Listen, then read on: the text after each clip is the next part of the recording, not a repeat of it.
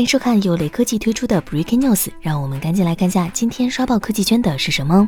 一家深圳配件厂商提供了 iPhone 十二屏幕以及后置摄像头的保护膜样品。从这些保护膜，我们可以看出，今年的 iPhone 十二共有四款，iPhone 十二以及 iPhone 十二 Max 采用双摄加闪光灯设计，与 iPhone 十一相同。而 iPhone 十二 Pro 系列在三摄的基础上，预计还会有 LiDAR 传感器。除了后置摄像头保护膜，该厂商还发布了屏幕保护膜以及疑似 iPad Air 四的保护壳。可以看到，这款保护壳有四个扬声器开孔，这也是 iPad Air 四的传言之一。据悉，该公司宣称这几款产品都是根据正确的数据制造的，意味着这些产品就是为苹果最终的成品而设计并生产。不管是 iPhone 十二还是 iPad Air 四，在一轮轮的曝光中，神秘感也逐渐荡然无存。现在的悬念也就剩下它们什么时候发布以及怎么定价了。